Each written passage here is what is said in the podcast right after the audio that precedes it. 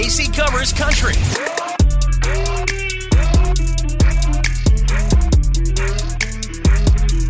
Ian. How you doing, man?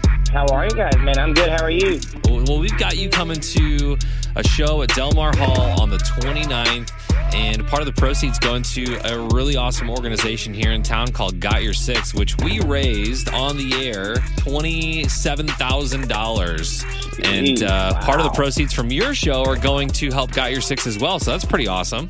Awesome, man. That's really cool. Now is the time to uh, to give back to the people and and the things that that need help. So that's awesome that you guys do that, and I'm just honored to be a small part of it, man. We're gonna have a blast. Yeah, I think it's going to be a really fun show because we're still working out some details, but I'm pretty sure we're also going to do the check presentation to Got Your Six on stage. Is it gonna be one of those huge checks? Yeah, You bet it yeah, is. it's got to be a big check. nice. I've always wanted to hold one of those huge checks. That's all. I'm sure we could arrange that. so, Ian, your your uh, you know your name's coming up a lot more and more these days, and we're super excited to see that. I mean, obviously, you've got some awesome music. So, you talked about this on Good Morning America the other day. We're like, oh, he's on Good Morning America right now. Uh, but the difference between Wyoming country and Nashville country, how would you describe that? Oh man, growing up on a ranch in Wyoming in the Rockies, that is truly as western as it gets. And um, you know, there's a lot of cowboy influences in my music, but I really think what sets apart Wyoming and the Rockies in general is is the landscape, and that's why people are so attracted to that part of the country. Are you upset about the amount of celebrities that have decided to call Wyoming home over the last 10 years or so? Yeah, I think it's a blessing and a curse. Um, I think that Montana has taken the brunt of that. Wyoming is uh, still a little bit more wild. I don't even count Jackson Hole as Wyoming. Ge- Geographically, yes, it's Wyoming, but uh, but culturally, it, it is not Wyoming. I also encourage them that if you're going to live out there, then I encourage them to live out there full time instead of just during the three best months of the year. So, speaking of being native to the West, give us a rundown of this documentary I'm seeing about Voices of the West. Yeah, so that is a documentary that my wife and I made a, about Native American cowboys.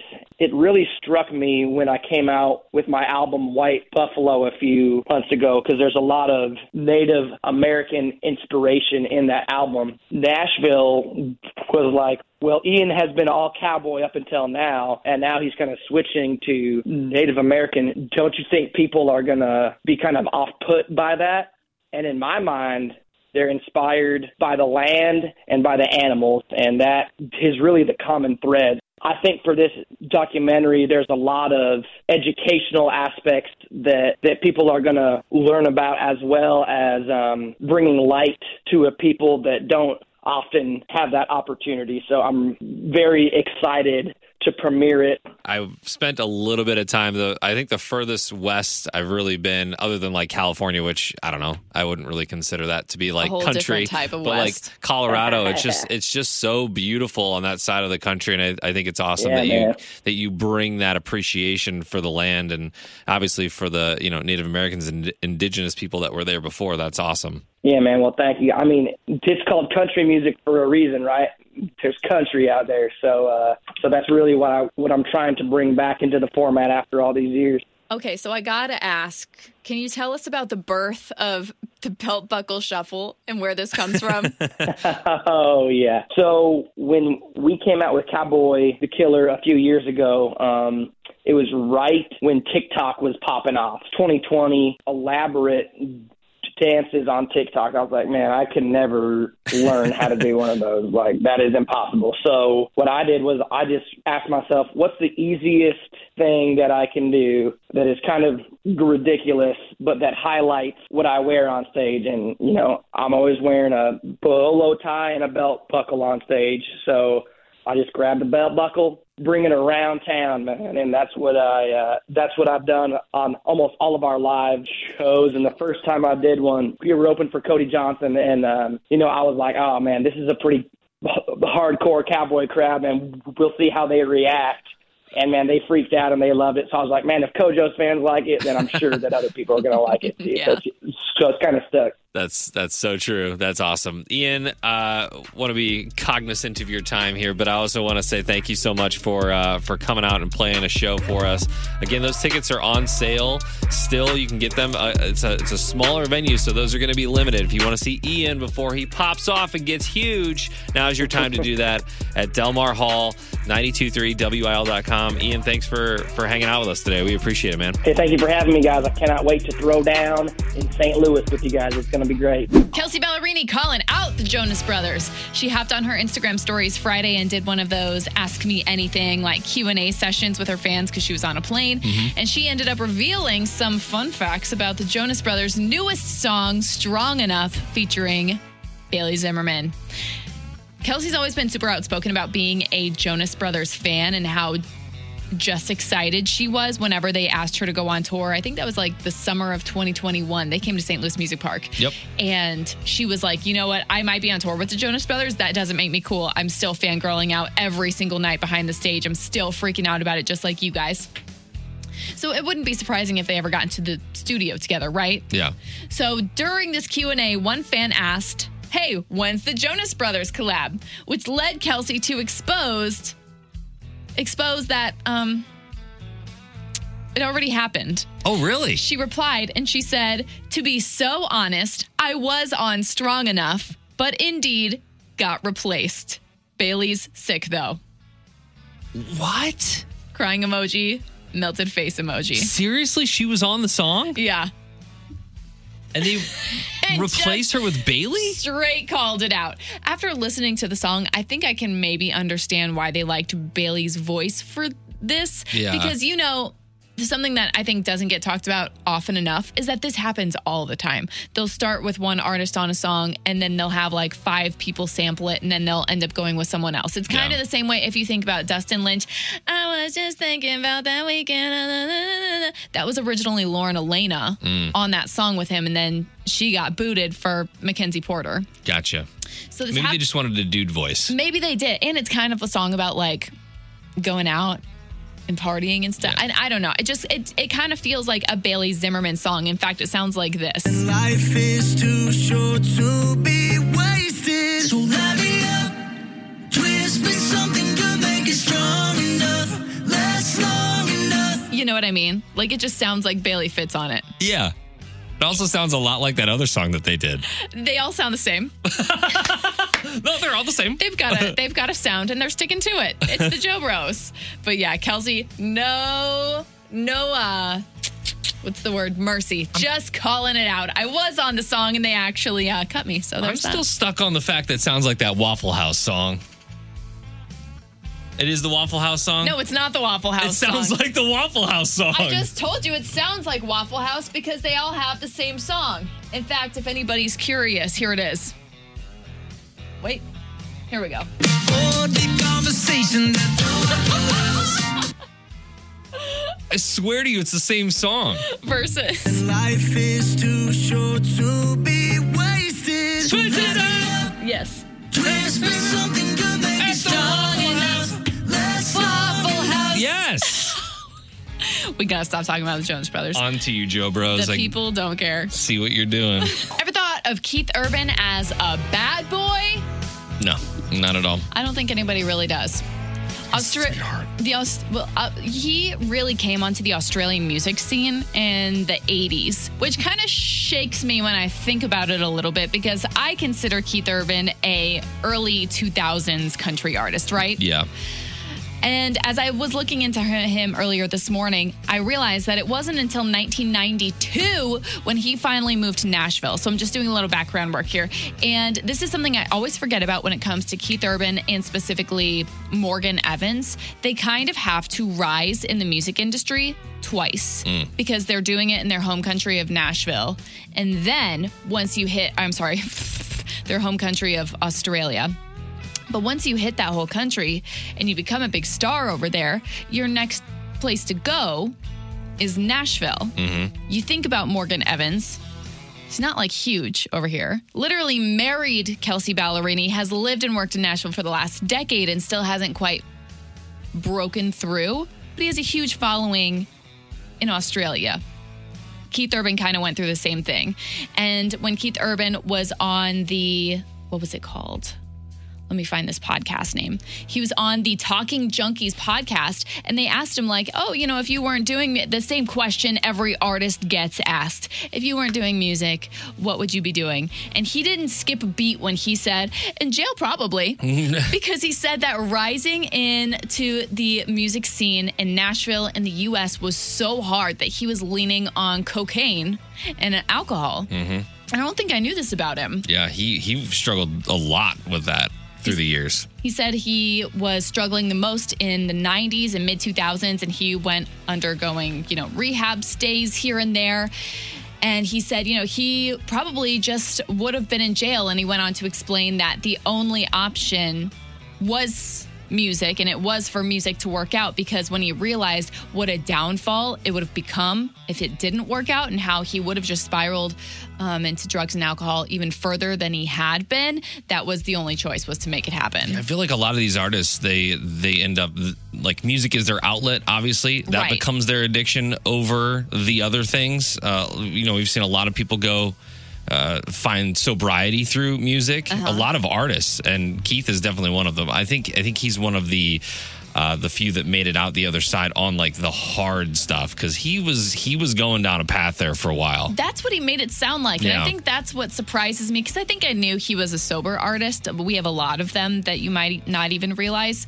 But I didn't realize it, that he was doing the hard stuff. Mm-hmm. And in such a pivotal time in his career. Like he moved to Nashville in 92, but like I said, I think we think of him mostly as an early 2000s artist. Yeah, and of just an awesome dude. Like he's just so And fun. he's so great. he's so nice. He's so chill. He just wants to hang out. Yeah, I'm glad he found it. I'm glad he found it. He just wants to get highlights in his hair and kiss Nicole Kidman Yes. and have fun at shows. So also glad he find, he's found his way out. This definitely kind of surprised me a little bit. Zach Bryan made history at the Billboard Music Awards. Sunday night was the Billboard Music Awards, and Zach Bryan picked up four trophies in one category, and he did something that's never been done before.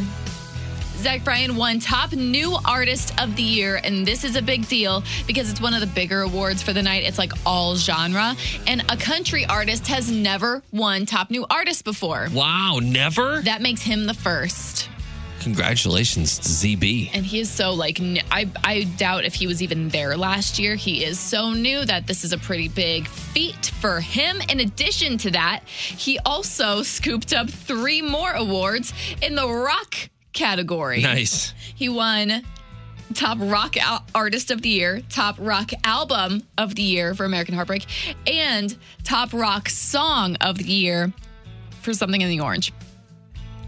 I don't know why Something in the Orange is considered a rock song. I think I, interesting. I can make arguments for like him being a rock artist or the, the album being a rock out. That's fine. But the song, I don't get. yeah, that's interesting. Also, was he there?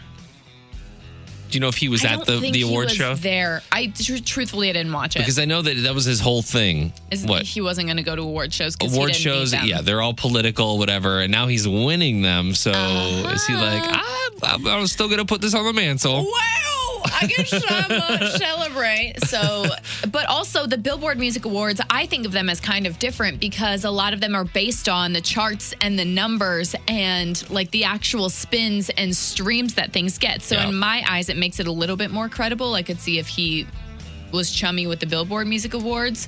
Um, and Morgan Wallen was actually the big winner of the night. I'm pretty sure he took home 11 Billboard Music Awards I mean, he he pretty much took up a residence on on the charts. all the charts. You know, the top 200 album chart all year long. The top 100s all year long. He was at the top with Yeah. whatever his current single was. yeah.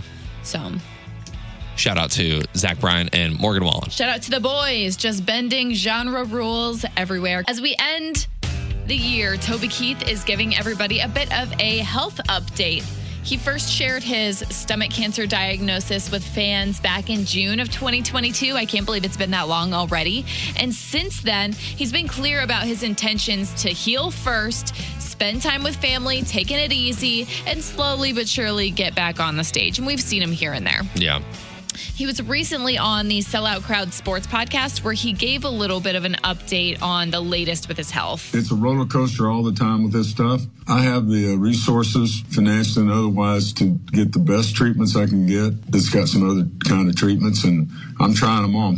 He's trying them all. Nothing really, um, what's the word? Nothing too like promising just yet, essentially. But he Yeah. says he's throwing the kitchen sink at it. And um, even in this difficult time, he continues to hold on to the idea that he can use his platform to spread awareness and potentially help others who are fighting simply because uh, he goes on to say, because I have the money to try every treatment possible, then I have the money to like weed out the ones that don't work. And I have the platform to spread the word of like, okay, now I understand what's going on in my body. And if this is similar to what's going on in yours, let me tell you what's working for me, which is super beneficial. Yeah, I think uh, anybody who has known someone that's gone through cancer treatment, it's very much a roller coaster. Right. It's numbers are here, they're good, you feel good about it, and then you go in in a couple weeks, they're not the same. Right. You try different treatment, and it's just this whole up and down thing. So, uh, thankfully, he's being super open about it, and like you said, he does have all the money. He- so.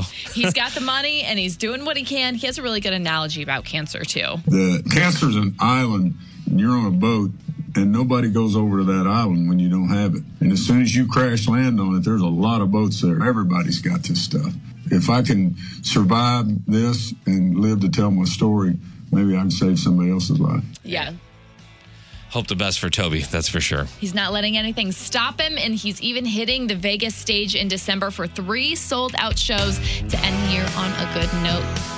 Garth Brooks has a huge weekend ahead. He will open the doors to his Friends in Low Places bar and Honky Tonk for the very first time. Oh. Yesterday on CBS Mornings, Garth said that this is like him paying Nashville back for everything that the city has given him over the years. He bought this three story, 40,000 square foot property back in December of 2021. Isn't that wild? I feel like it was just yesterday. I was sitting right there and I was telling us about this on a Casey Covers Country story. Like, oh, Garth Brooks is going to open a bar. you had all these great uh, appetizers and uh, meals that were all based on Garth Brooks songs. songs Yeah. yes and if they're not there i mean what a what a wasted opportunity well now it's finally opening and they're currently hiring if anybody's just trying to skip town and go be a bartender in nashville i looked it up online and it's a tropical beach theme which hits What? me as very random That for is Garth. very random. it, it like when you look at it i actually thought i was looking at a florida georgia line logo it feels very kenny just look up friends in low places bar I'm going. and the website will pull up but i thought okay you know um it's garth so he does what he wants so whatever you see it it's so weird. it's so random to me for Nashville. Okay. Maybe if it was in a Florida location. I don't Yeah. know. Anyway, so this Friday night, he'll even be there to play the very first set on stage, and fans can only get ticket through tickets through uh, radio stations in Nashville are giving away tickets to get in this weekend. This doesn't look like a bar to me. This so the outside of it is all glass, and Uh-huh. it's like you said, it's three stories. This to me feels like.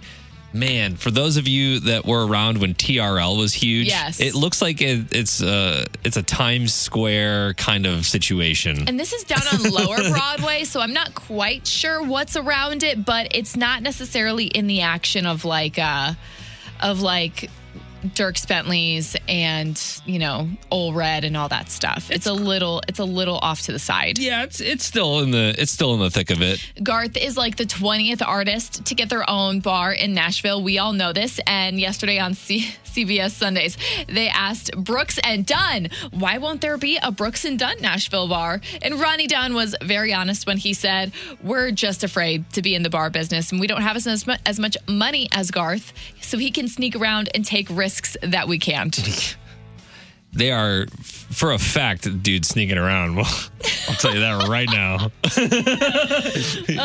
He's probably in this studio somewhere right now. Oh my gosh. Remy's cracking himself up. We got to get off the air.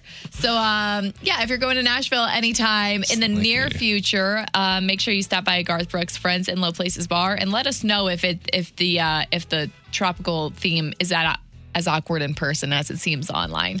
Blake Shelton's tackled country music, television, and now he's going Hallmark. On Wednesday, Blake Shelton announced the premiere of his Hallmark movie he produced called Time for Her to Come Home for Christmas. My mother in law mentioned that he was doing something like this, and I go, I did not even know. I had Mm-hmm. no clue that he had his hands in some sort of, you know, Hallmarky kind of Christmas movie. Oh, you bet he does. and I'll give you the, uh, I'll set the scene. It's about a young woman named Carly, a young musician who heads to small town America to work with a church choir for the holiday season. But that's when she meets strapping young Army veteran who has a talent for singing, and the holidays take on a whole new meaning. I'm helping a choir prepare for their Christmas services. It'll be good to get out of town. You have a really nice voice. You ever thought about joining the choir? From executive producer Blake Shelton, time for her to come home for Christmas. So, quite the title. it's time for you to get your butt home for Christmas, okay? Well, actually, this is like a series he's kind of made. I I really didn't know it was this deep either. But it's his fifth Hallmark Yeah. Christmas movie. Yeah. The first one called Time for Me to Come Home for Christmas, then Time for Us to Come Home for Christmas, Time for You to Come Home for Christmas, and Time for Him to Come Home for Christmas. So now it is finally time for her to come oh home for Christmas. Fa la la la la. You have a really great voice. Oh, you will not see Blake Shelton in this. He has just produced them. Um, which means you know he's paying for it to happen, Mm-hmm. um, but you will recognize. I'm pretty sure Grace Greer of American Idol is in it. I think. Is Candace Cameron in this? I think this is the one with Shenae Grimes Okay. of the new 90210 in Degrassi. Maybe that was a different one. I don't know. no Janet Kramer? Janet Kramer's nowhere to be seen. No Candace. Lacey Chabert? No Chabert? Lacey Chabert. Okay. Um, I don't like it already because none of the Hallmark staples are in any of these. hey, it still looks a super Hallmark. This brought up the concept in my mind of do you think that Hallmark really has their finger on the pulse in the sense that like they have these low budget movies mm-hmm. and now there's such a stigma around them and everybody knows what you're talking about when you say a Hallmark movie or a Hallmark Christmas time. Oh, yeah.